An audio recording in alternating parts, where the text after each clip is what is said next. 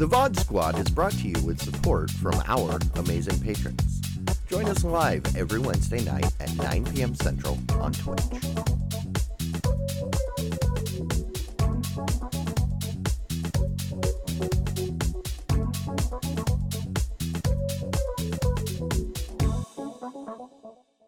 Hello and welcome to another awesome episode of the VOD Squad, the weekly show where we talk about streaming technology and a little bit more. Uh, my name is Matthew Ross, and it is uh, June, what is it, 7th? Yes, June 7th, 2021. And this week I am joined by Michael Aston. Hello, everybody. Hey, so a couple weeks ago, is uh, July? Did I say June? Ah, you know that's why we have a chat box uh, so you can you guys can correct me when I'm wrong, which you know happens plenty of times. It's pretty commonplace, quite frankly. It, it, a couple weeks ago, we had an awesome, awesome two uh, two man episode that starred Clyde and Jimmy. And this time, you get a two man episode. with Clyde, me, and Michael. It's, I like this. This is a good thing. Maybe we should mix it up like this more often. You don't think it's a good idea? No? Sounds like um, no. No, actually, you're right. It's a horrible idea. I don't I think know. it's a good idea at all. And uh, I, um, I did actually finally um, get around to listening to uh, the podcast of that uh, missing episode. Uh, it's uh, was very interesting because they actually uh, decided that they they dedicated the show to us. You realize it was uh, it was the VOD Squad, uh, the Wrath of Matt, and the VOD no, that was the VOD Squad two, and the VOD Squad three, the Search for Michael. So I I thought that was nice, and uh, so that means that this would be the voyage to Clyde and the final frontier to Jimmy. I don't know. I, I don't know how that would work. Um, Revenge of the Clyde. That makes more sense. And uh, I don't know. I don't know what what we would name this, but it would be something uh, that probably be more appropriate to those two and their and, the, and their likes. So I don't know. All I gotta say is this, this week it's you and I, and we're gonna make uh, a great episode. Uh, have you have you had anything uh, interesting happening to you recently before we get started, or it's just been one one week, week full of work for you? Uh, mostly work. Yeah. Me too. I got a new um, a new person who works for me. Just real briefly, I wanted to say that I have a new uh, uh, workmate, and um, uh, he's been. It, it's been really nice to have uh, an extra pair of hands at work because uh, all those computer computers don't image and erase an image themselves when you need getting them ready for surplus. So uh, while he's he's Yeah. learning how to and doing that process, I'm able to work on other things, like figure out how I'm going to completely mess with the networking and redo my VLANs and funds like things like that because I got a whole new network stack and wireless stack to play with this summer before school starts. And run the critical patch out to all of your Windows machines overnight because They're all off. Nobody's using them. nightmare. It's nobody's nobody's using their computers right now. They're summertime. You- Did you guys not have to do uh, print nightmare protections today? I, I did not, mm, but I run Linux, so Oh, yo, that's that is the easy way to go. it, it's not a problem for me. And the my school district, no, not the whole district, but uh, yeah, they run Windows though, right? well, yeah, a, a lot of the teachers run Windows and like that, but they're all not either not here or they're at home. And I have my computer set up to automatically. uh, They, so I I'm using just the the settings to for all those remote computers, and I believe I by default make them wait for critical updates for 24 hours and then download. That gives enough time for a really bad critical update to be caught before it's a problem, and I've all the other updates I have them wait one week before they da- they download and install. So Okay. all the, So they'll all install tonight. Yes. Well, if I think if it wasn't today or the weekend, we they'll install tonight automatically. So that'll be Yeah, the patch came out last night. I actually didn't even pay attention to it. What exactly uh, was the pl- the problem Um, they could basically take full control of the computer through the through printer? Right. Utilization of print spooler, How uh, is that? spooler exploit. Yeah. The print spooler has to get like uh, basically not in Windows terminology and Linux terminology root in order to be able to execute. And so Why? it, um, they found a way to uh, get into this basically root permissions with uh, utilizing an exploit on the print spooler. I hope Windows 11 implements uh, service users for just like Linux did, been uh, like when it was introduced. yeah, The print no, daemon gets well, its own user, and if you can mess up the print daemon, to fix it. I don't know, but um, yeah. So that's um, that's every practically every computer has it. Even a lot of servers have Yeah. print spoolers on them. So um, yeah, it was pretty pervasive Ugh, okay. and high high risk vulnerability. So Well, now I know what I'm doing after work today. Is I'm going to remote in and use the, the Windows action. Uh, what is it? The Windows Admin Center, the uh, new web-based Windows uh, system. It's actually really nice for updating servers. It's actually a really convenient way of doing that. So, Yeah. my new favorite way with my small business while way of doing things. So, well, we actually do have stories to talk about. So why don't we actually all right, let's get to it. move on to stories. We're going to start with a story here in Stadia. It was announced was uh, was released to the Android TV devices a couple weeks ago, and uh, already as of those uh, first two weeks, it looks like we the Android TV is being marked on the Play Store with officially having fifty thousand plus downloads. That's uh, remarkable in the fact that uh, that's a pretty good launch for uh, the for the uh, for the streaming gaming service and uh, having that many uh, downloads people that are basically—you'd have to be a pretty dedicated i'm an android user and i want to use it to stream the stadia kind of. This is a pretty narrow path if you look at it. That's a pretty uh, healthy chunk of people using this this on that uh, platform. So um, this is a good sign for stadia. Hopefully they're doing uh, a good job. And if uh, if uh, if there's any indication of the other kinds of uh, uh, Stadia apps for different platforms, just the regular Android Stadia app has gotten over a million downloads. So uh, we'll, Yeah. I will, I expect to see this go continue to be going very, very well for Google. Yeah, it's um, you know, it's good to see that it's getting some popularity. It kind of adds a little bit of value and validity to the Android TV, which is picking up a lot of steam. So uh, it's good to see a, a new service on a on a quality solution. Absolutely. I I personally um two things. I'm kind of offended that uh, it seems like still the tech the elite gamer tech press in particular I, I every once in a while I've listened to the guys at Gamers Nexus, uh, their their video stuff. Uh, they recently did a streaming comparison between them all and they still called Stadia basically dead on arrival. And I I it's not that they're not wrong. It's just I don't know how they can be so sure that they're right. If you know what I mean, it feels like they're just bad mouthing it because it's the easy thing. To, it's the easy. It's the whipping boy, quite frankly, uh, which is kind of sad. And second of all, I continue to play with uh, my Stadia on my Chromecast with my uh, Xbox remote uh, controller. Man, it's so good. I mean, it's such a great experience with uh, uh, in my setup. I'm very, very excited to see what else can come out for it and games that I can play on it. I think it is an amazingly well thought out experience. It's basically Yeah. a oh, it's basically That's- a uh, um, it's basically a really uh, nice uh, console system that's not physically here. It's in the cloud, and I love it. Yeah, and I, I would think that the way you're playing it's probably not the optimal solution. Streaming to your phone to your TV. Nope, streaking me directly to my Google Chromecast with. Okay, you have one of those. Mhm. That's the currently way the way I'm doing it. I also could stream it to my. Uh, To your uh, phone and cast to the TV is what I thought you were doing. But no, okay. I'm not doing that. I also have the other Android box too. So Yeah. but no, that's oh, the, you have you have the Android. Um, uh, the Nvidia Shield, an old, an earlier one. that's what I was thinking.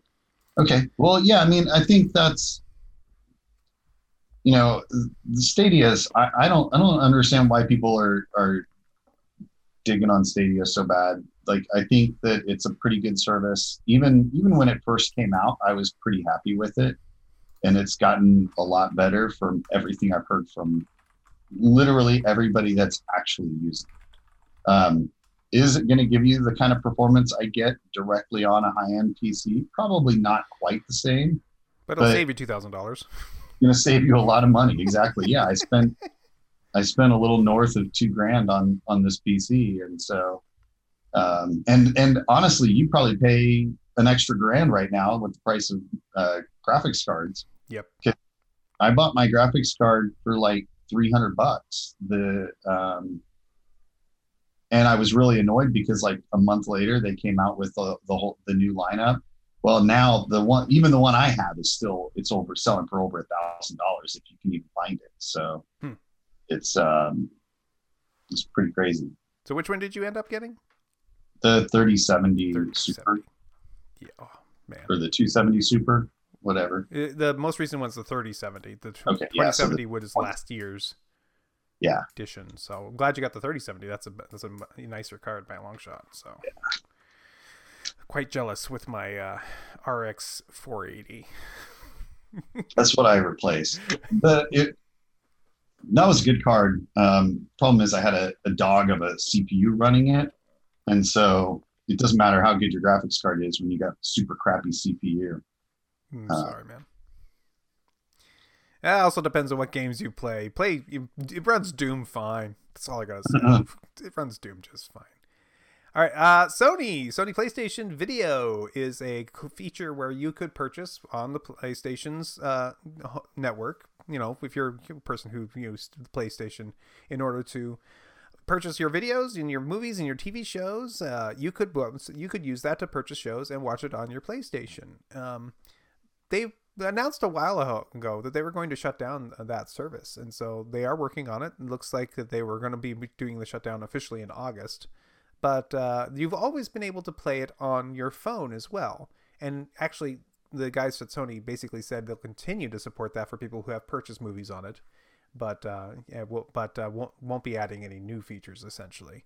Well, it looks like that up they, that app got updated and now has lost the ability to cast your video from your phone to a TV, uh, hmm. probably to a Chromecast or a similar device. So uh, that's really sad, especially since it looks like, according to this article here, that while they've people have reached out to Sony, Sony really has not made any uh, response back to them. So this appears to be a dead platform for the future in for real not going to be supported as well as people probably want to yeah i mean that's that's how you really get people to to migrate um, you can you can say anything but until you actually start shutting stuff down people people aren't going to move uh, unless they've got uh, good motivation you know the vast majority of people um, see see that all the time and in technology. You know, with what I do at work, that's that's exactly how our customers handle it as well, right? Like we can tell them, hey, this is a really bad idea to keep using. You should migrate off of it, and we're going to shut it down in six months. Yeah. If we don't, it, you know, until we actually start shutting it down, they don't move. Um, and then they're like, ah, well, everything's on fire because we're going to lose this tomorrow. And it's like, yeah, I know. That's why we told you six months ago um, yeah, start start taking away features. That'll force people to change their habits pretty quick. Yep. Uh, and also since they said that they were going to support it, um, and if they're not, if they're going to start removing features, it'd be better. I, I don't know if the the Sony state videos were on the uh, Movies Anywhere thing where you could move them between different uh, different platforms. If well, so, that would be better. Yeah. I don't think they were. So I think that's part of the part of the problem, right? Is that you are full on losing access to the videos that you previously purchased. Um, but I mean, it, it, shuts down in August, like, and they announced it quite a while ago. So it's not like um, it's not like people haven't had plenty of notice. And the like, like I was saying, it's like until you start removing features, people don't don't jump ship or they might even keep buying stuff on it. And it's like, yeah, you should know better by now. Um, I think I think this is kind of an easy way to um, kind of soften the blow of just like cutting the cord and like, mm. just flipping the power switch on on August 31st or whatever, and you know you're like, hey, by the way, here's your little bit of a nudge in the right direction. Like you said, I, I think it's probably a, a, a beneficial move. Okay. So you think they're actually doing it on purpose? I mean, it, I would. All right. uh, hey, get them. Okay, I can see that, I suppose, even though that's horrible. Uh, okay, hey, so the home run derby is a thing that some people love to watch every year when they uh, when baseball players go out there and and get pitched to them really easy balls that they can try to smash out of the park. And uh, this year they're going to do the same thing, but also this year, T-Mobile is sponsoring an idea to put uh, cameras on the helmets of the batters so that they are able to see those uh, amazing pitches and those hits and the flying off into the distance, just as if you were standing right, you were right there, uh, the one actually hitting the ball and hitting it out into the field. Uh, these these cameras are going to be, uh, able, I, I'm, I'm curious how the cameras are going to be stabilized because just imagine how jarring that's going to be. and second of all, they're using T-Mobile's uh, 5G, which um, yeah, nothing bad's gonna happen there. yeah, I mean, it's it, they're not streaming it in in high def, so oh. maybe not. It, it, might be high def. It's not 4K. Okay. Um, it is it is HD, not 4K. So it's not going to take up that much bandwidth. I don't think it'll be an issue. I think um, I don't know if you've ever been in a batting cage or you know had a a, a skilled pitcher uh, pitching to you. Uh, it, it's pretty quick. There's not a lot of a lot of sitting there watching the ball come and picking where you're going to hit. You almost have to have a, a, a sixth sense of where the ball is going to end up in order to hit it. So it even um, and my suspicion is in order to improve the likelihood of a of a home run, the balls are still going to be moving pretty quick. They'll throw it in the in the sweet spot in the box at a at a fairly high speed, and right let you let you rail on it. And I think um, I, I, don't think it'll be particularly exciting. Uh, I, it'll just be like, wow, their ball went really fast and the guy swung and he hit it really far. Uh, it'll be just as, as exciting as the as the home run derby usually is, and so yeah, people love watching people hit hit the ball really far. Obviously, that's really I I enjoy watching um, people hit home runs in a game when it's hard. Yeah. And, and okay. they're not getting pitched to kind of easy. And um, I, have seen a couple of like mini home run derbies pre-game where um, at, at some of the games that I've been to, they would they would have one of the other pitchers, like the backup pitchers, go out and throw throw some balls for for the team and do do that like so it is okay interesting to me but I don't know. Baseball, in my opinion, has always been one of those sports that it's it's way better live than it is on TV. It's kind of a boring sport on TV. Um, it, it's, in my opinion, the best background noise sport sport there is. Better than golf, in my opinion. You know, yeah, because it's you know, golf. You know, you go oh oh. Oh, yeah. he made it! I mean, that's basically all that, and but it's spaced further apart with baseball you know, is it going to be an exciting is, thing? Is one of those that is equally bad on TV and in person, which is to say, worse in person. awful in both cases. I'm sorry. I'm sorry. Only enjoyable golf... to play if you are a masochist. That's the only good thing for golf is like if you like to torture yourself, then go play golf. That's that's how I see it. Um, I mean, I don't, I don't, honestly, I don't mind playing golf like with some friends because it's a social event. Sure. You know, you're walking a lot and you're talking. Sure. But, you know, I mean, it's, what is, what is that saying? Golf is a great way to ruin a good walk. Uh, is uh, I believe as Mark Twain said, it, golf was a, a good walk ruined. But yes. Yes, there you go. yeah. But no.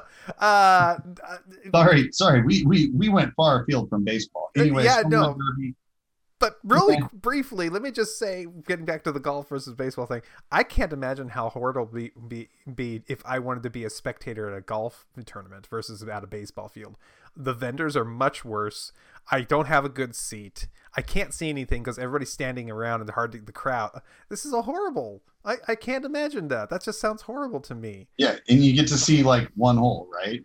Or you follow the guy or around. you follow one guy and then and yeah it's, you get your exercise at least i guess no. but okay back to the to the baseball here it, it, uh, magic says that they'll probably have a cell site uh, specifically for this 5g probably more than one a backup one too uh, for this which is why they will have the best t-mobile cell service anybody has ever had just saying something uh, okay. Uh, so let's move on. Uh, Twitch has had the ability for people to uh, have uh, watch parties, which is the ability for you to uh, turn on a movie and watch with your friends uh, the same show that's on the Amazon Prime content uh, network. Uh, since Amazon owns Twitch, it makes sense that that's what they're doing. It looks like they've made uh, an additional features that will now now allow you to use do the exact same thing when you're on your iOS device or your Android device. So mm-hmm. next time you uh, next time there's a movie party, and if Clyde's using this uh, watch party feature, you can come right in and watch the movie with him. It's great. I think it's a good idea, guys. Why didn't you do it already? Yeah, I mean, it's all the things in all the places. Sounds good. Yay. now, I, I have to remember with watch parties, I think everybody has to have either access to Prime Video, so, you know, the free videos, but how does it work if it's a video that you know you have to rent or pay for? Does everybody have to do that? I imagine so, which I guess I is fair. I don't know. I how it works. Hmm. I the idea of watching a show with other people online seems beyond absurd to me. I really like watching a show with people in in real life. Uh, Amazon, if you can figure out how to do this, I mean, just start with your own content if you want to uh, while Michael is one of those people who does not understand, I do understand the idea of watching this with your friends. Here's what I think you should do. With your own content, you should make it so the guy who's starting the watch party has to rent the video, and everybody else who wants to go on and watch it with them has to pay a much lower fee in order to watch that stream with them. I mean, if you can get it for free, great. But if you have to, then I'll pay, cover license fees for multiple people watching you can do that easily with your own. And hey, you you don't own a copy of this movie that we're renting, but you could just get in there for free and make it so you can pay for it with bits or something. I don't know. Just uh, make it so it's easier for other people to watch the show when and not make everybody pay the rental fee. Although I'm sure you'd love the money, but it's not like you need yeah. I feel like it should be like a typical. It should be like okay, well, if you were doing a watch party at home, you'd have like five or six people. So you get five people free and pay a buck for every additional five viewers or something. But you know, like I said, whatever. Yeah. All right, Google TV is now offering a uh, a watch list, uh, which is a base, basically a a, specific, a specialized celebrity version of the watch lists. And uh, starting off with a uh, with one from Laverne Cox, which I actually don't know anything about her. So apparently she's uh, an actress in the LGBTQ community. Uh, but the it's basically uh, a quick recommendation of movies that the celebrity has been interested in, why they're interested in it, the the nice little discussions behind it. Uh, I watched a little video about the movie she she she was watching, just a little bit of it. Uh, seems like uh, she has a nice set of movies. Like, I mean, goodness sakes, she likes The Matrix. That's fine with me. Uh, so uh, yeah, it was uh, it also comes with an interview, and so you will be able to see um, see what uh, movies that uh, maybe your favorite celebrity is interested in. If your favorite celebrity, I mean, just imagine somebody you'd be really interested in. If they came up and said, "Hey, here's a bunch of movies that I'd be really interested in watching. With these are my favorite movies," would you be interested in that? I'd reference you to my last comment on the story. I barely want to watch videos with people I know in the same room. This the only thing that seems dumber than watching it a, a show and like watching shows with your friends is watching shows because a celebrity recommends them. Oh. Um, I, I can't I just don't think like even even people that I really kind of like admire from a acting perspective or a music perspective um, I, I don't think there's anybody who I would be like yeah, I think that I am really going to dig that person's uh, perspective, and so I can just I just want to watch the videos that that person chooses. Okay, well, let's just uh, I'll give you an example that might fit your what you like. Just let's see if maybe this would work. But I understand your understanding of what. To, um, what if it was? Oh, oh Hi Poodle. what if he was one of his movie recommendations lists? Because obviously he's a celebrity here. Obviously. Uh, yeah. Um, no, I was going to say, what if it was uh, Adam Savage and he was like going, here's all the movies where I worked on props for, and here's the props that I worked on. You can watch them as they come by. And you see that piece there and the story behind that prop and the whole explanation of making it and that. Would I, you be interested in that? I think something like that where it was actually just a documentary. Like I'd rather not see the movies and then like because because you got two options, right? Like you watch movies you probably don't want to watch, hmm. or he talks over the movies and turns it into a pseudo documentary, and then you're like, he's ruining the movie, and I'm watching something I don't want to watch. um, yeah, I, my my tastes are pretty simple. I will concede. I just like to watch things blow up and like to watch and stuff. Michael um, Bay is your favorite. So it's not that hard to find a show that I like, but I feel like every every celebrity I can imagine, I feel like they would pick some anytime that the movie review says powerful or riveting or moving or something like that, like I know I'm not going to like it. Hmm. So unless it's powerful guns and moving explosions and riveting explosions and yeah, th- those kinds of things. But amazing car chases. Yeah, I, I think everybody tries to put in those like feel good shows, and I'm just like, yeah, I can do without that. And and awesome martial arts. Yes. yes. Martial arts fights and explosions. That's that's what I like to. uh... Yes. When the critics rave about it, I know I'll hate it. Okay, I fine. Totally agree. All right, so what about uh, TikTok? You know, TikTok, the platform that's basically tried to make the 60 minute video, 60 minute, 60 second video uh, a thing. In fact, they've done a really amazing job with their with their ability to make these really short, quick, fast little videos that really cap- grab your attention in a very short amount of time. Maybe it's a dance thing, maybe it's a quick video about how to do a thing, maybe it's a funny thing that's happening, but it's really fast and punchy and gets to you. What do you think is going to happen now that they're going to allow people to make three minute videos? Okay, so here's the thing. Um, I had TikTok on my phone for a while. Okay. Maybe three months, maybe, maybe, I don't know, maybe it was a whole year. I, I can't remember. Um, I uninstalled it. Probably one of the best things I ever did. and I reinstalled it like while I was on vacation because we were talking about TikTok and somebody mentioned the TikTok video. And so I tried to find it. I couldn't find it.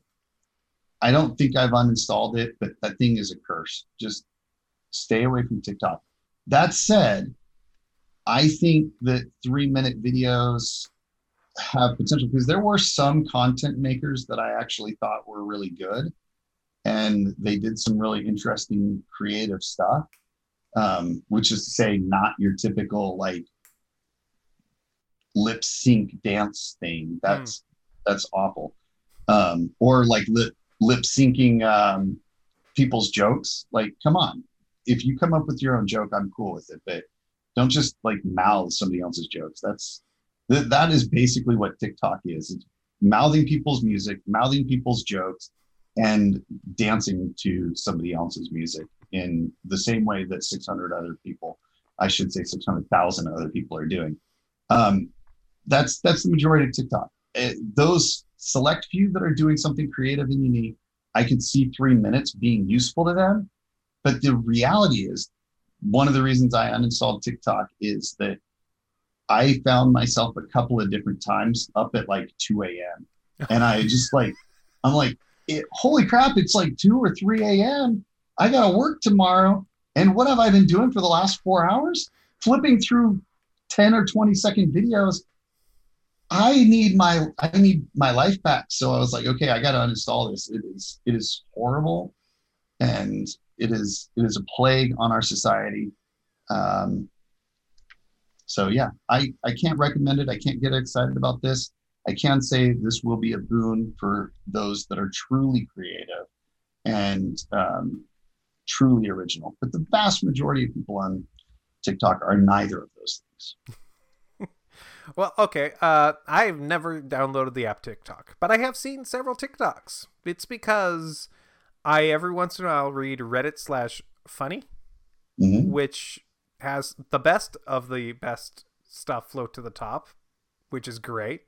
Yeah. And also, uh, a YouTube feature showed up called uh, YouTube Shorts, which is basically TikTok.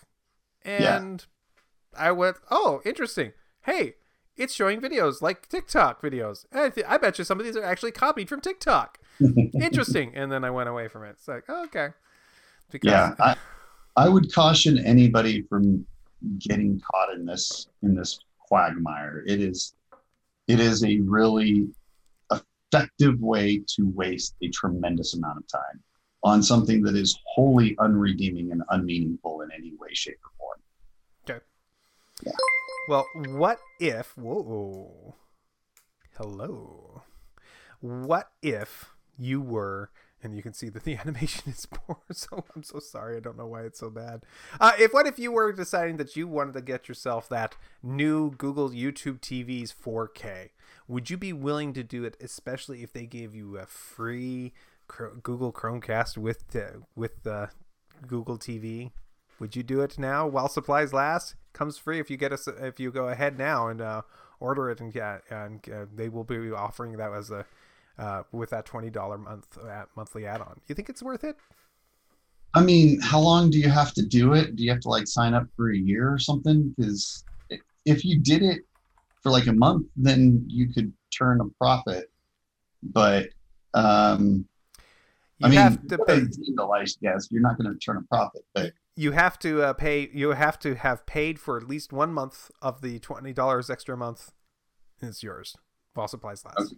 well, that's that's not bad. Uh, Chromecast costs more than twenty bucks, so that's not bad. But I, I mean, I'll I'll reference our comment about it last week. It's just exorbitantly overpriced in my opinion at 20 bucks a month for limited 4k Uh, well, know, I, I on understand. something that's already 65 bucks a month it's already expensive Yeah, that 4K costs you 10 bucks a month with anybody else. So I understand, though. That makes sense. So I'm not going to complain. All right. Uh, Facebook is uh, adding the Ubisoft games to its gaming experience. And uh, so it is pushing out to make the Ubisoft streamings uh, available to it. Actually, I need to. I don't think I made it to this story. So I, is this the one where they, where Ubisoft is basically making their own little add-on to this to the uh, to the streaming services, where you can, if you pay a little extra, you get to access to their uh, platform of stuff, or are they, is somehow Facebook providing it absolutely for free with the streaming service? I'm not certain. um yeah that's a good question um the story actually does not make that clear because I believe it's going to be the one where you actually have to pay for the Ubisoft add-on and then you Uh, get the access to the streaming service. So looks like you can now use Facebook's uh, streaming service as the uh, the platform for getting your access to the Ubisoft games. Yeah I, that's that's kind of the way i read it. And it seems to me like you know that's uh, it's a good deal. Uh, ubisoft has some great games and kind of back to the earlier comment all the things in all the places. Um, though uh, you know I, I don't know that i would choose facebook to be the place that i would i would want to be getting my additional services from I believe that uh, the only other service you can get it from right now, I think, is uh, is it Luna from uh, Amazon is also making it available. Um, um, I believe that is the place you can get the uh, the Ubisoft pa- chan- channel as well. Yeah, I think you're right. I think that it mentioned, yeah, you can get it. Well, no, you can get it on Stadia as well. Oh, okay, and Luna, nice. Okay, So um, I'd probably, you know, if I was picking, I'd probably go Luna or Stadia. Uh, it'd be a toss up right now, That's in my fair. perspective. that's fair. Uh, Facebook would definitely be the last option, though I know Clyde is probably ready to sign up for um, for it through Facebook. oh yeah, uh, Clyde loves the Facebook, don't you know? He does. He he he thinks the Facebook is the best thing ever, and he he, he wants he's he's basically offering to be their mascot and you know be able to tell tell everybody about I think- how wonderful Facebook. I'm pretty sure he secretly has a, a Facebook tattoo on the small of his back. You, oh, you think so? Ooh, really? Uh, It's not Zuckerberg's face? Okay. I, I could be wrong. Uh, you know, I could totally be wrong. I don't know. Sorry. Uh, Riot Games has uh, made a uh, made a good deal for uh, people out there. They've decided to release an album of music that is available for Twitch gamers that they can play, uh, which is going to be totally royalty free. The whole point of this album is to help you have a good stream with their games or anybody else's games and play some good music that's going to not get you oh, in any kind of copyright trouble. No copyright strikes with this, which you know makes me wonder if right now I could play one of these and have everybody listen to one, and if we'd be copyright struck for it, just because I don't want to risk it, just because of how bad that usually ends up being if that happens. So Yeah, I mean the the problem I feel like like I I think this is great that that they're making an effort to help to help out streamers. Um, you know, most of your more experienced streamers do pretty good with this because they buy their own stuff. But I I can't tell you how many stories I've heard of people buying and paying for rights to music that's you know homemade that somebody put together and then sells the rights to and then them still getting copyright strike for for various reasons um you know you may be able to to to protest it or whatever but it's it, it's a pain hmm. so I, I would say there, there's no way around copyright strikes in this day and age just hopefully you don't get them too egregiously too often and end up losing your channel as Clyde asks in the chat, free is cool, but is it good? Don't know. Mhm. We'd have to find out later. I'm not going to play it online to find out, guys, because I don't want us to get a copyright strike. Sorry, just don't want to do it. I- I'm going to claim the next story as my rant and rave, so we're going to skip right over that one and go to uh, this new story about a company that called Urbanista, Urbanista Seoul. I've never heard of them before, but they are making some new earbuds. Those are uh, uh, that, that are designed for low latency gaming. They're they're designed so you can plug it into your TV and get the output of the audio from your TV or on the other device, and uh, using a little adapter. Looks like looks like the carrying case, quite frankly. And then we'll be able to use a very low latency version of uh, of uh, of uh, Bluetooth in order to send that uh, that low latency signal to your uh, to you. Also, it looks like that this is a uh, it will work with anything else that uh, offers this low latency uh, uh, Qualcomm uh, uh, codec as well. Um, it's a it's a it's it's a it's not an aptX, aptX Bluetooth codec. It's something else. It's a there is actually a low latency codec that's out there for this kind of stuff. And for fifty bucks, not a bad idea, quite frankly, for especially trying to get find a niche in a market like this.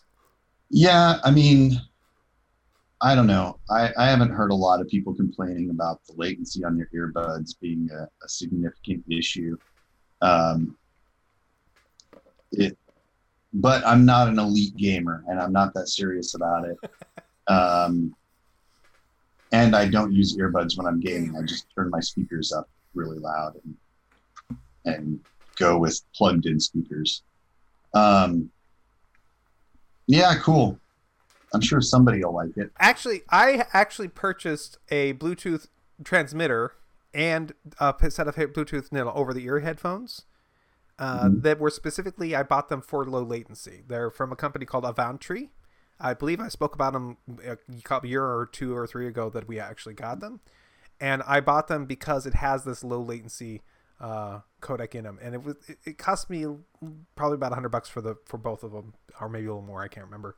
Um, but the whole point was I wanted to be able to play games with my headphones on on the TV without having to, you know, eh, bother anybody else if everybody else is trying to fall asleep. And so I also, and I and while I don't mind if the quality's a little bit choppy or anything like that, but latency is a killer for me. If if I, I press a button that sounds off, I it, it just it just bothers me a lot. Yeah, I mean the the standard latency is like 100 to 300 milliseconds though. It's right like a tenth to a third of a second. Like you can't even most people can't even tell the difference with the latency. Now, again, this is kind of like the 4K video thing, whereas like I'll swear that 4K makes a huge difference, and you'll be like, nah, you can't even tell the difference. I I, yeah. I would swear you can't tell the difference in 100 milliseconds versus 40 milliseconds.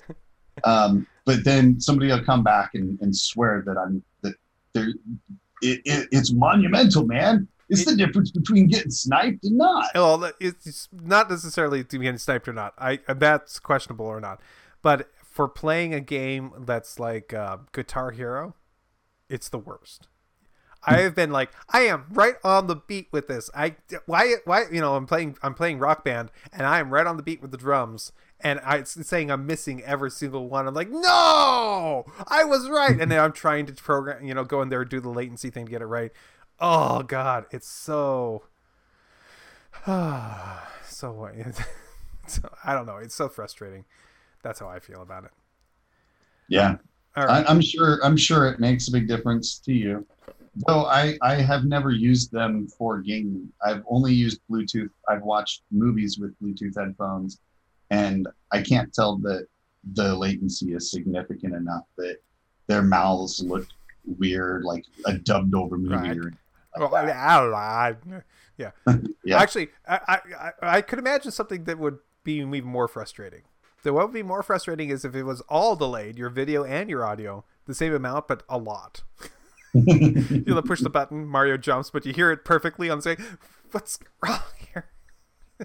all right. Uh, speaking of Mario, Nintendo. I have experience. so Nintendo has had rumored this brand new Switch model that they were going to be coming out, and the rumors were had some facts in them because you know Nintendo they purchased a lot of these uh, these OLED panels from Samsung because they were cheap because you know there there was a lot of them for sale and they could pick them up for a dime.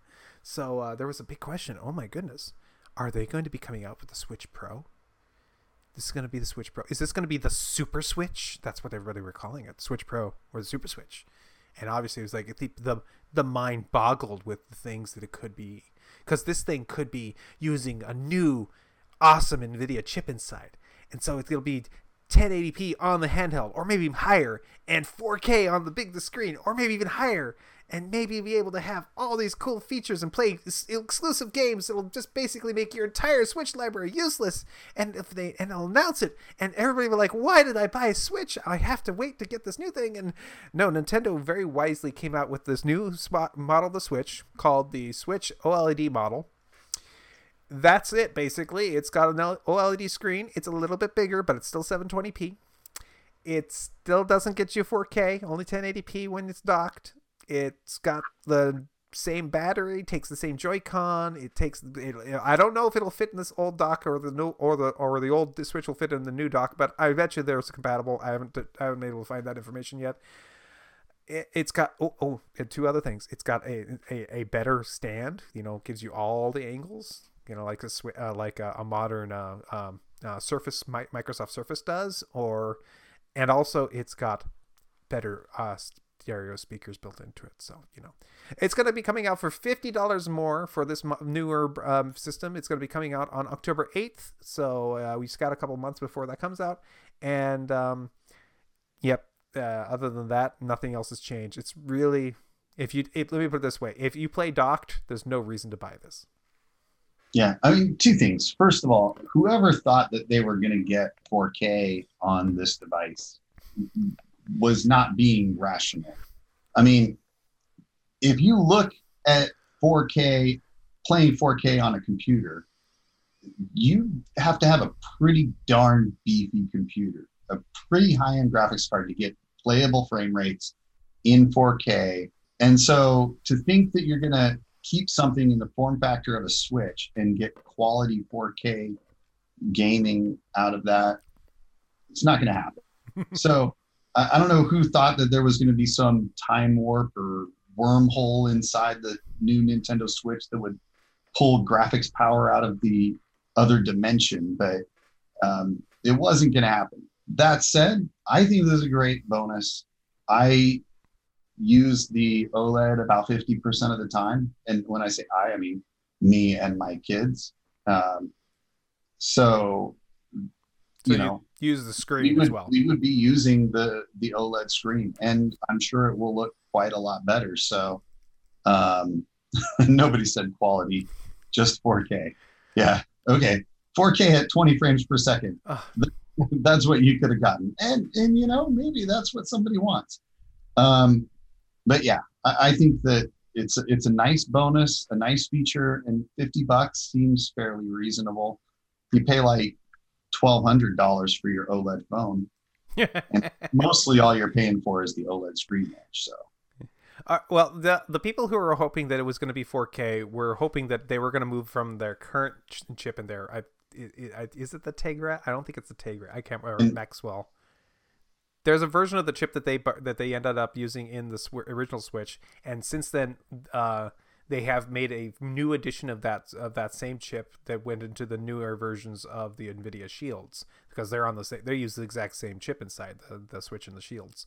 Um, and they were hoping that with that newer chip model, if they could get a revision that was going to go into uh, the uh, the new Switch, which didn't happen, that it would also include DLSS, which is that uh, that uh, that that amazing super sampling style of of um, being able to take something that's lower resolution and very very well upgrading it to a higher resolution with almost no with almost no pe- penalty in, in speed and with uh, almost no pen- and only a slight penalty in the video quality.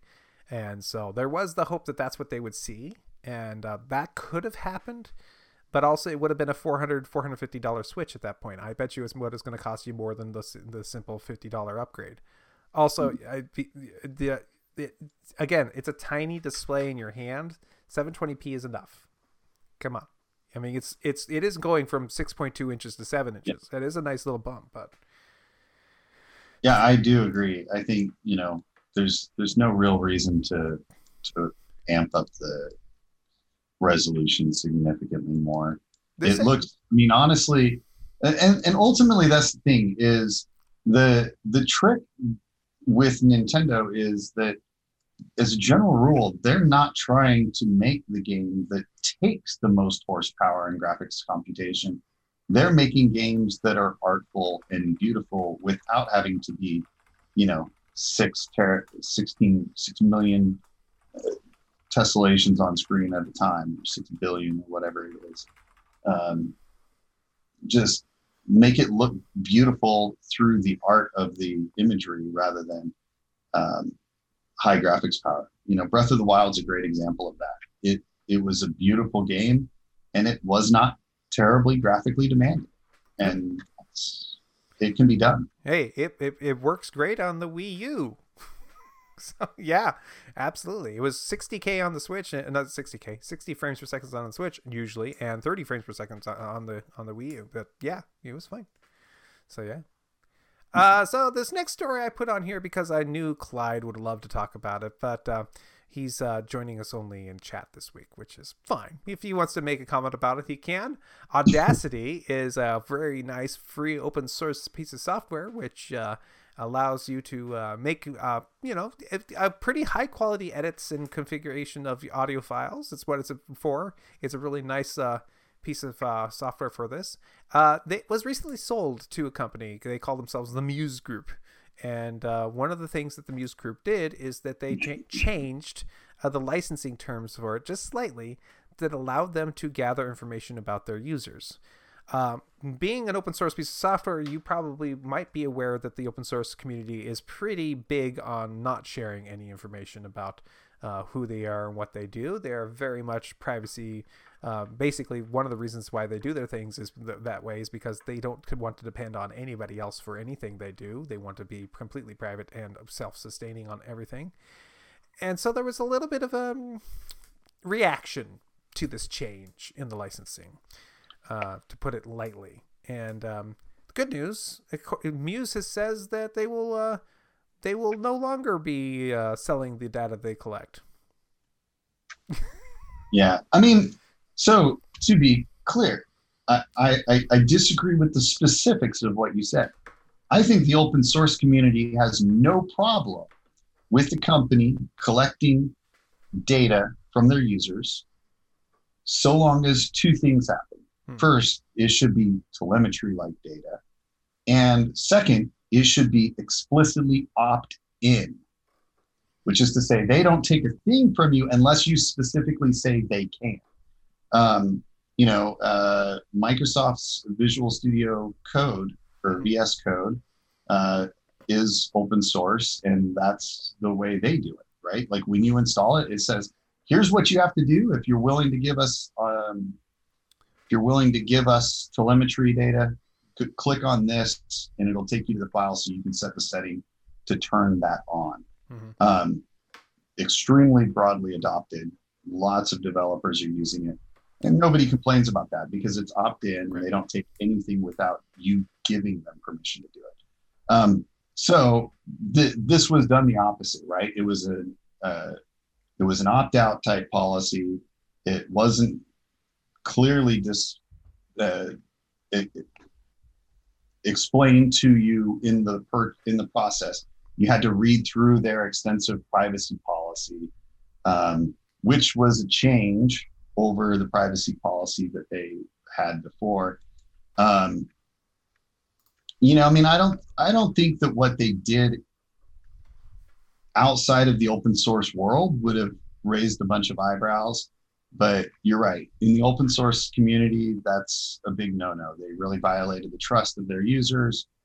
Um, they just didn't understand the community when they made those changes, and they've been backpedaling ever since. I, I've personally never liked Audacity as free, so that's a big bonus.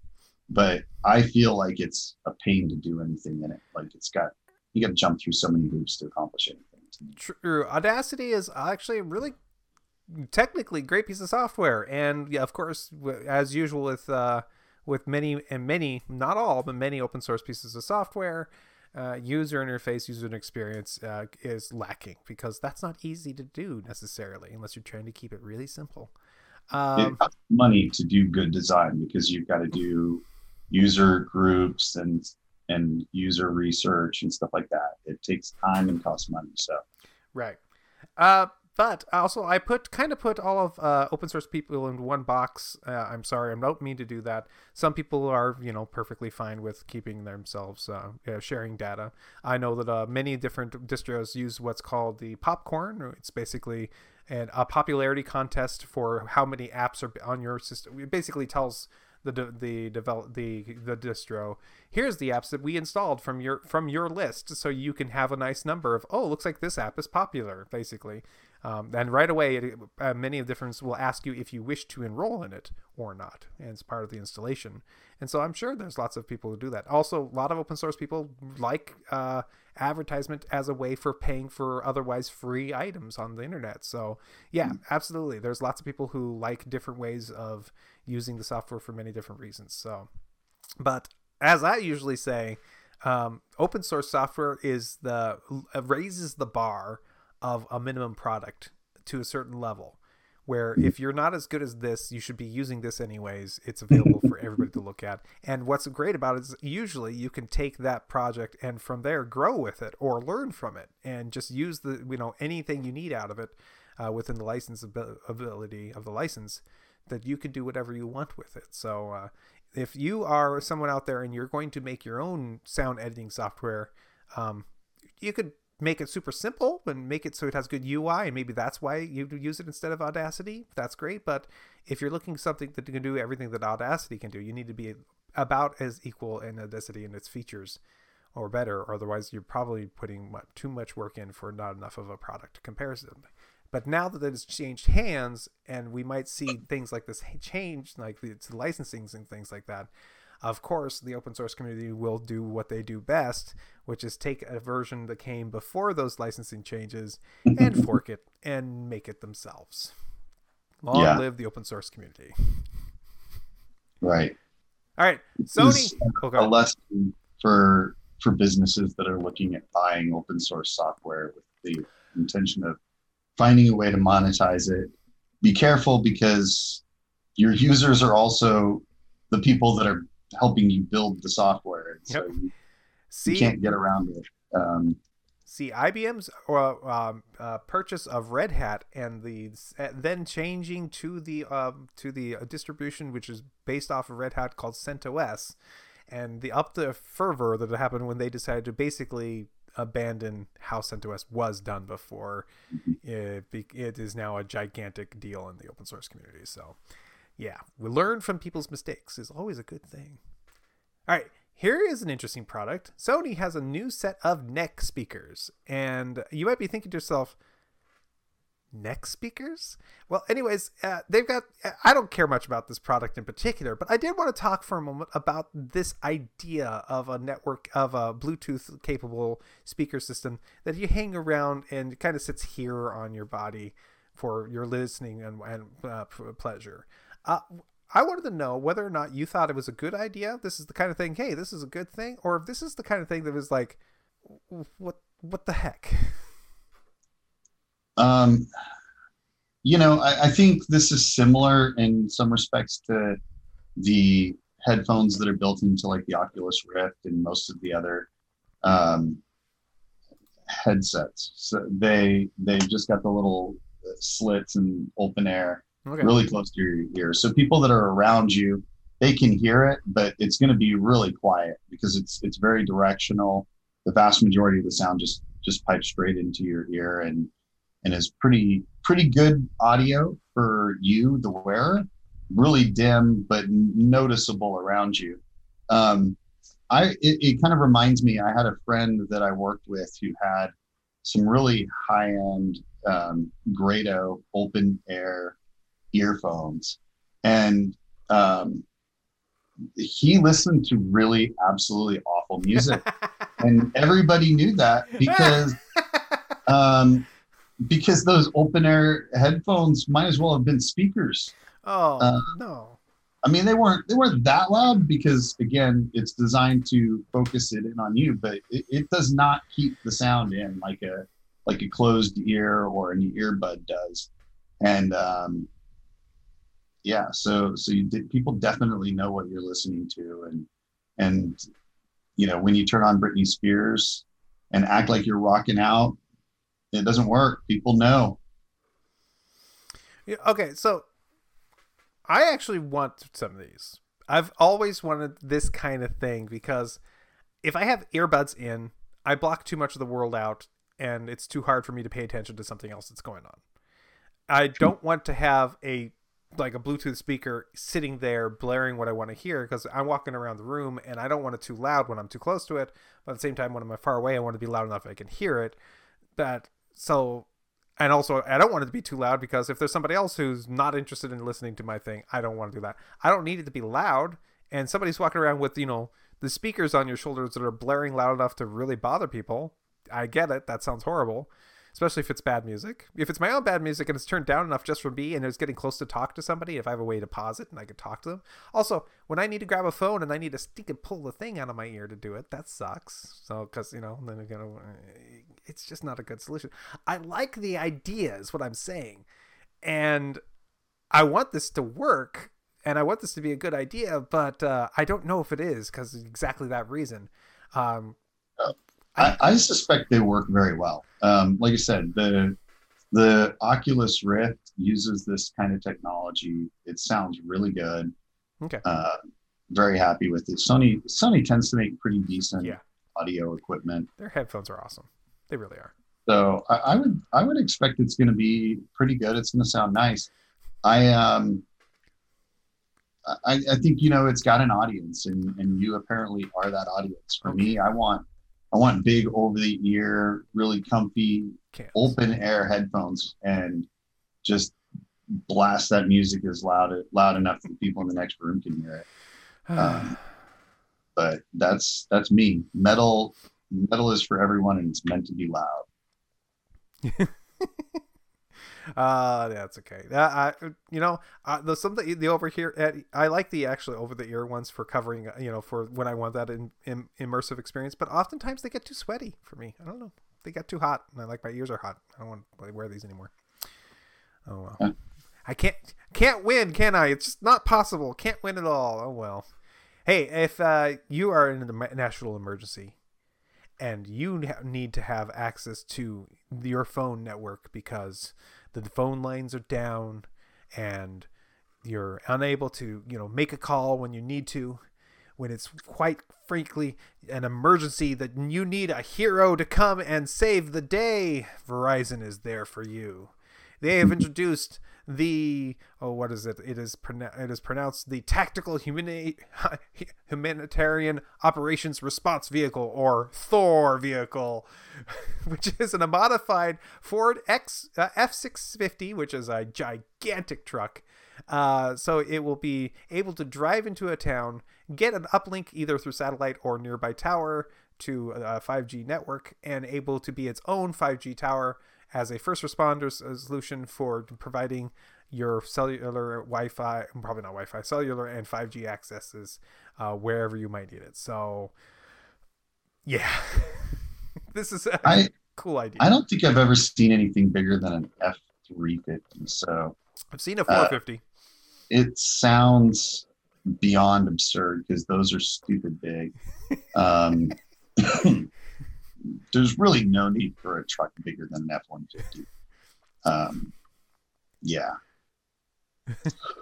uh, no, you know, it's this. This is probably like an actual legitimate excuse for a truck like this. Um, being able to provide cellular service in in areas of disaster is actually a great idea. Okay. That's that's one of the big challenges you get in in areas of natural disaster like uh, hurricanes and stuff like that is that the cellular systems get pretty quickly overrun um, because you lose towers and then you know you add the strain of everybody trying to call for help or call their families and stuff like that on top of the um, reduced infrastructure because of damaged cell towers and stuff like that or cell towers that aren't getting power. So, yeah, that's cool. I, I like it. I understand, you know, that the poodle punches out because the internet is more important than water and food. Sometimes getting the information out to the people who need it is pretty important, but I understand that point of view too, very much. So, I mean, we, we my kids were at first floored in when we had our great snowpocalypse of 2021 here in um, they weren't asking you, "Can I have some water?" They weren't asking you, "Can I have some food?" They were asking, "Where's my internet?" Right? Yeah, they're like, "Why is the internet down?" I don't understand. We're like, "Well, the power's out." yeah, but the internet on my phone it should be fine. I'm like, "Well, the cell towers use electricity too." Um, and you know, so something like this comes in and, and gets those up and gets some communication up and running it, it was a big deal for a lot of people that were uh, more restricted. So if you're an elderly person and you suddenly don't have any way to communicate with your family and you're not physically able to go out and walk a, a mile or drive in, in, in the bad snow, it, it can be a pretty significant issue. So I think that it is it is definitely important. Obviously, food and water and things like that and medical care sit above that. Mm-hmm. But a lot of times that phone call is the difference between you getting the medical care and somebody knowing you need medical care. So it, it is it is a, good, a big deal and it's it's a worthwhile effort. Um, good publicity move for Verizon, I think. Indeed. Uh, okay. Uh, Universal films starting in 2022 are going to be stopping being uh, first introduced from after they make it to the theaters to going to HBO, which apparently is where they've been all going. I didn't know HBO had some kind of contract with them for that, but good on them. Uh, they are now going to start going instead of going to HBO, they're going to be taking those videos and movies uh, straight to uh, Peacock instead. Uh, that's right. The uh, st- online streaming service is owned by Universal, by Comcast as well. Both Universal and Comcast are owned by uh, Universal and Peacock are owned by Comcast. So this makes a pretty, uh, pretty you know expected transition to making the all their own movies make it over to their exclusive own pl- platform, which expands the number of platforms you need to pay for in order to watch the newest movies that come out, which is very annoying. So um, hopefully you could still rent it if you want to, but otherwise it is um, uh, good for Peacock if you ask me. Good for them. They need this the content. Yeah. All right. Indeed. And last but not least, we have a story about uh, uh, by Ubisoft. They are working on a new version of uh, of Assassin's Creed, but this one's uh, an online version, which they're currently dubbing uh, um, Assassin's Creed Infinity, which will allow you to play an online persistent kind of world, kind of like Grand Theft Auto Online. Uh, what you will be able to go in there and play a whole bunch of Assassin's Creed v- versions of the game. Now, remind me, since I've only played like a little bit of Assassin's Creed Black Flag, I believe is what I played. The game is you're an assassin through history. This this brotherhood of assassins have been killing things and making the you know making the world go in a certain direction. Blah blah blah blah. But at also the same time, there's a meta game where you come out of the of the Assassin's Creed game, and you're a person walking around at a place that's making the game that you're in. You're like yeah, getting into all, it, right? Well, sort of. So all of the games that I've played, which I think are two of the Assassin's Creed titles, your your character is it's a real uh, character uh, in history, quote unquote. It, well, no, your actual character, you actually are a person in the present day that is um, an ancestor of the character that you play in history and you're the only person that can actually connect to that ancestor or gotcha. you or limited number of people because it's only able to take you back through experiences of your ancestors through your own bloodline and so the the character that you play in present day so like if it was me i would be able to go back and play as like my great grandfather or whatever um, and so that's that's what you're experiencing i i don't know how that ties into this. It, but I'm sure that it'll have a lot of great combat. That's what really what it boils down to is is good combat with some really interesting ways of solving solving problems that you have to have to get through. Um, letting you kind of have control over how you want to do it. Do you want to be really stealthy and sneak through and get no kills and just uh, knock everybody out, or do you want to like assassinate everybody in the town just so there's no witnesses. You know, you can often make those decisions yourself. Um, so yeah. Yeah. Uh, so, yeah. So this sounds like an interesting. Uh, uh, I mean, I could see them taking that and just going a step further and saying, and now you are your, the person who's interfacing with your own ancestor, and you make your own avatar, which oh, this is obviously a great, great, great, great, great grandfather on my, on my mother's side that you know that was connected to whatever, and you're fighting in some what whatever ancient period time that they provide to you, which apparently, according to the story, will have multiple settings for you to play in. So. Um, so I, I wonder how uh, th- it sounds like they actually have a way that this could work. I don't know how they can make it so. I, I'm curious how this will be um, with the multiple timelines how you would switch between them and make that make sense but i'm sure they'll figure it out and it's not like they can't just make up a macguffin for that so yeah I, I, don't know i mean I, I could see many ways they could go about trying this the the trick for me and the reason i've just basically sworn off um, multiplayer mmorpgs is because there's it is not impossible but up to this point no one has done it in such a way that you actually feel like what you do matters, right? Like there's been a couple of games out there that have made attempts at this, but have either failed or um, just in general were not a good enough game that it was able to survive. Um, but really, you know, MMOs, you feel like it doesn't really matter what you do because literally everybody else has the same mission, the same quest. And you know, you go out and you kill 600 million wolves, and they still are like, "We're being overrun by wolves. Go kill some wolves for us." And it's like, I just did this like 60 times. How could there still be wolves anywhere in the world? Oh man, did, you ever play any end game for World of Warcraft? Did you any do the raids at the end? Um, I got to some in game before they switched it up, like when it was still level 60, Hmm, okay. um, like original Right. uh, sequence.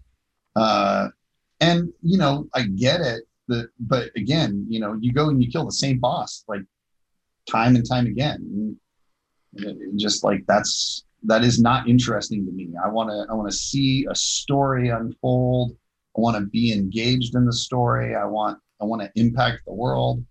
Um, you know, uh, Knights of the Old Republic is more more my line. Oh, okay. I, I have not played any, experienced any of that kind of a group or end game of that game, so I'd have to look into. Well, no, I mean like the original KOTOR, Oh, yeah, just single player game. gotcha.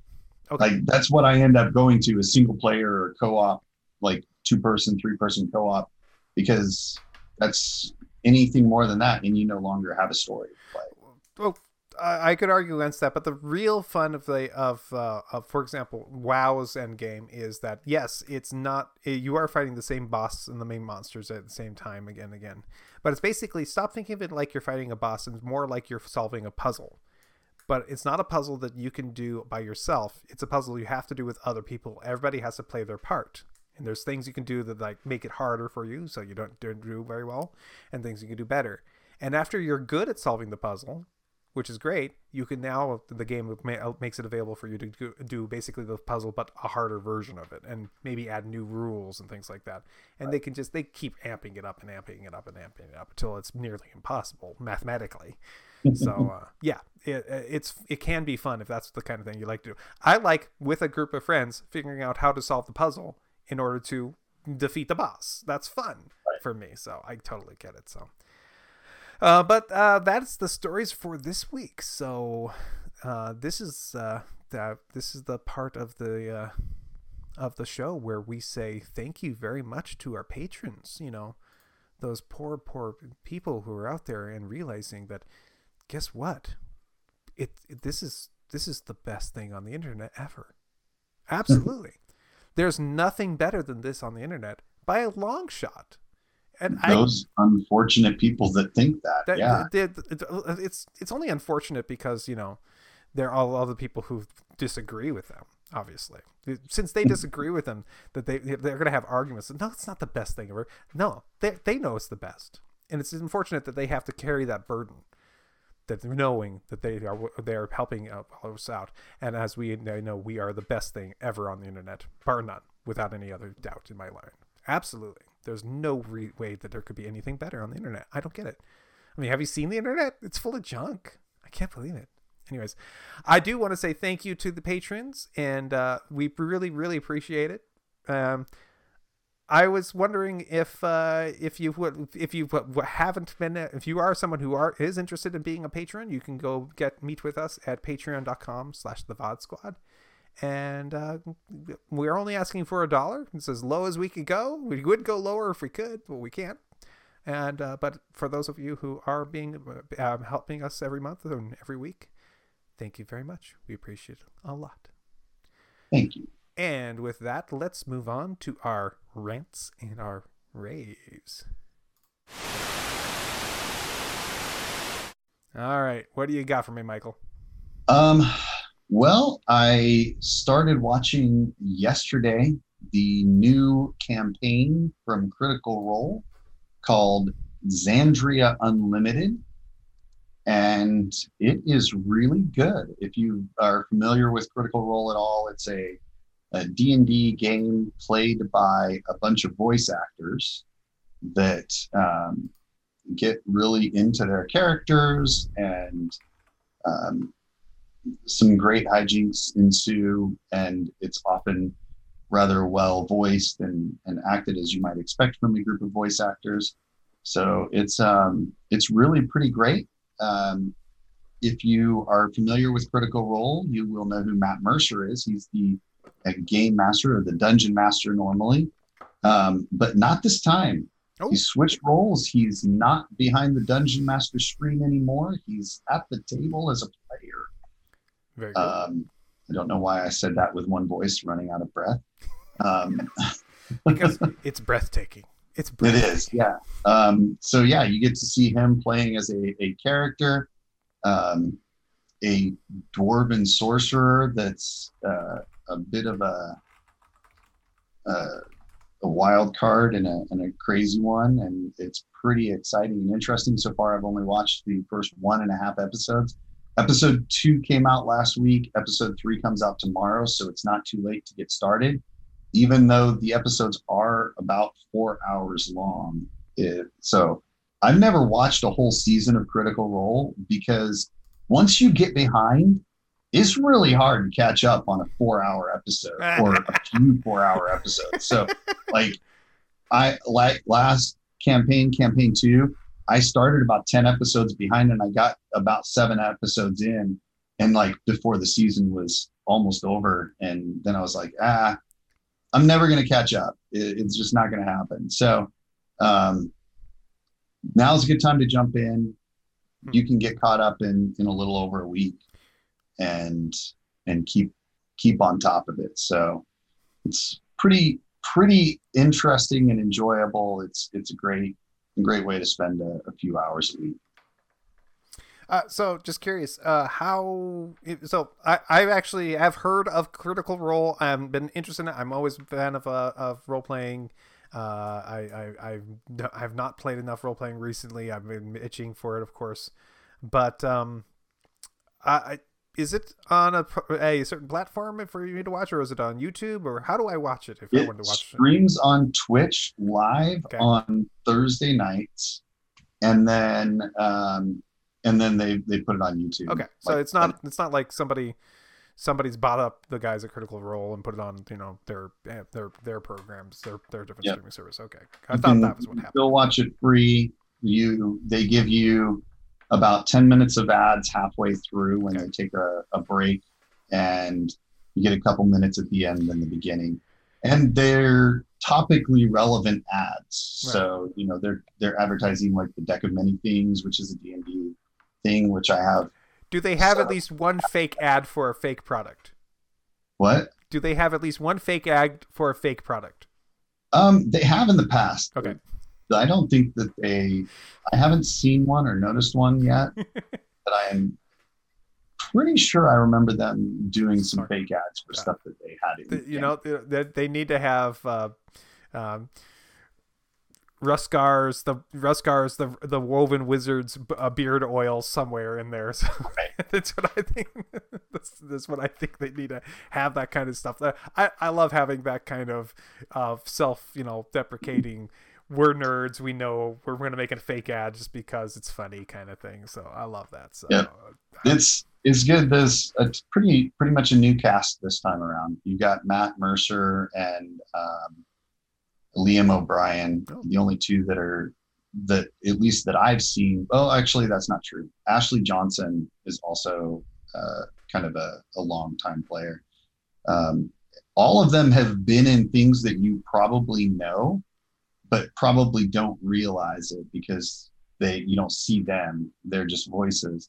Um, ashley johnson was actually on uh, the blank something blank uh, i don't know. The show where the lady had all the tattoos and had no memory. Um, hmm.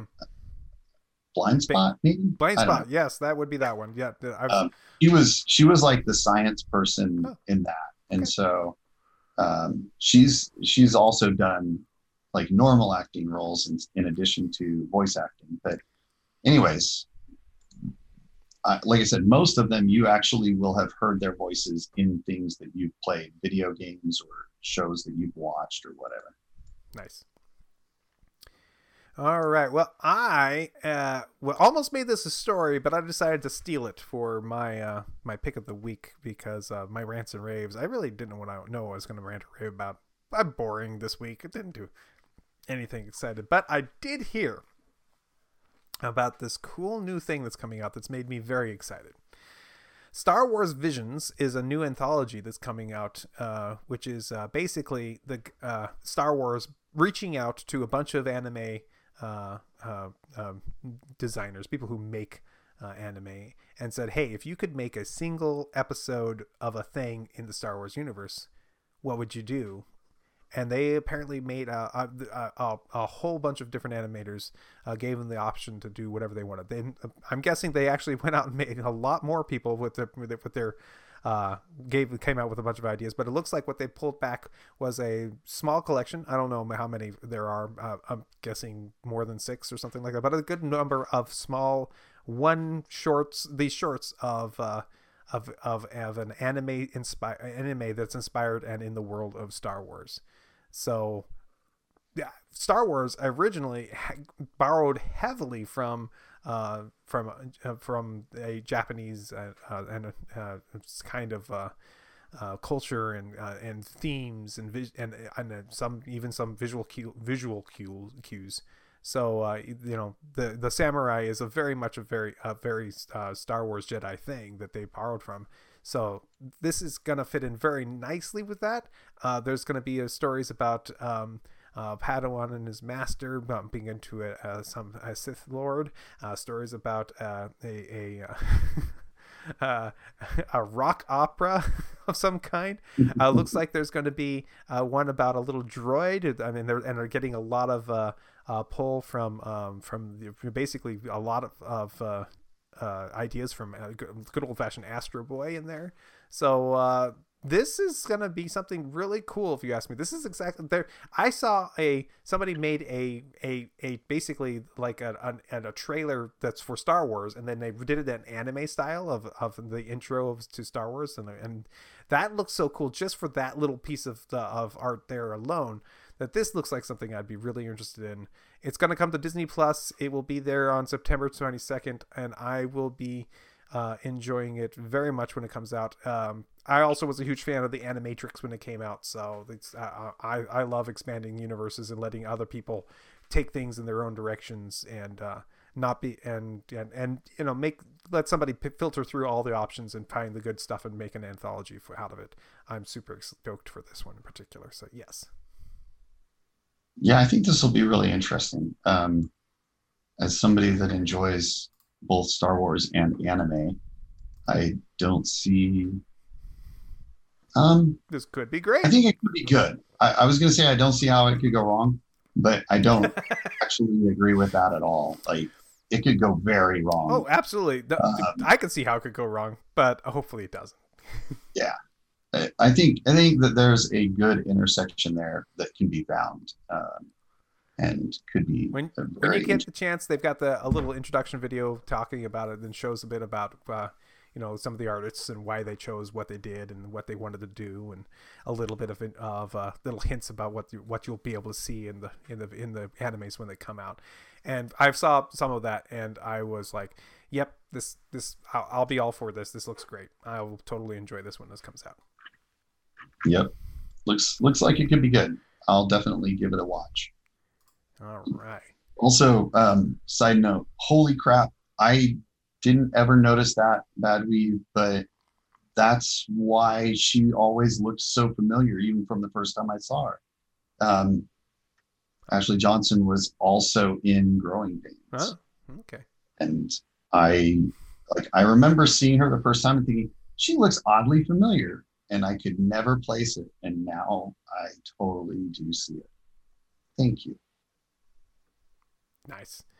Hey, uh last thing is we want to say uh thank you for watching with us. I uh, want to know let you know that you can always catch us here on every Wednesday at 7 p.m. Pacific at twitch.tv slash the VOD Squad. That's where you can come in and watch us live. We have a bit of a pre-show. We have a bit of a post-show afterwards. You to have fun with that too. Uh, you get to be in the chat room and let us know uh, when I say something wrong and point it out right live and let me help me help me correct it. I appreciate that. You have no idea. Uh, you can also, of course, go to our Patreon, patreon.com slash the VOD Squad, and help us that in that way if you like. If you want to see us after the fact, you can catch us on the podcast. That's right. The audio podcast is out there. It comes out, and you will be able to find it on practically every platform out there. Just search for the VOD Squad. And we are also able to find you are also able to find us on YouTube if you search for the VOD Squad. If you do find us on YouTube, please take a moment and subscribe. We don't care if you do anything else, if, but if you subscribe, we'd really appreciate it. It helps us a lot. And uh, other than that, thanks for having on uh, having thanks thanks for being with me, Michael. It's been wonderful to have a nice uh, a nice VOD squad with you. Yep, it's been a good episode. Thank you. Right.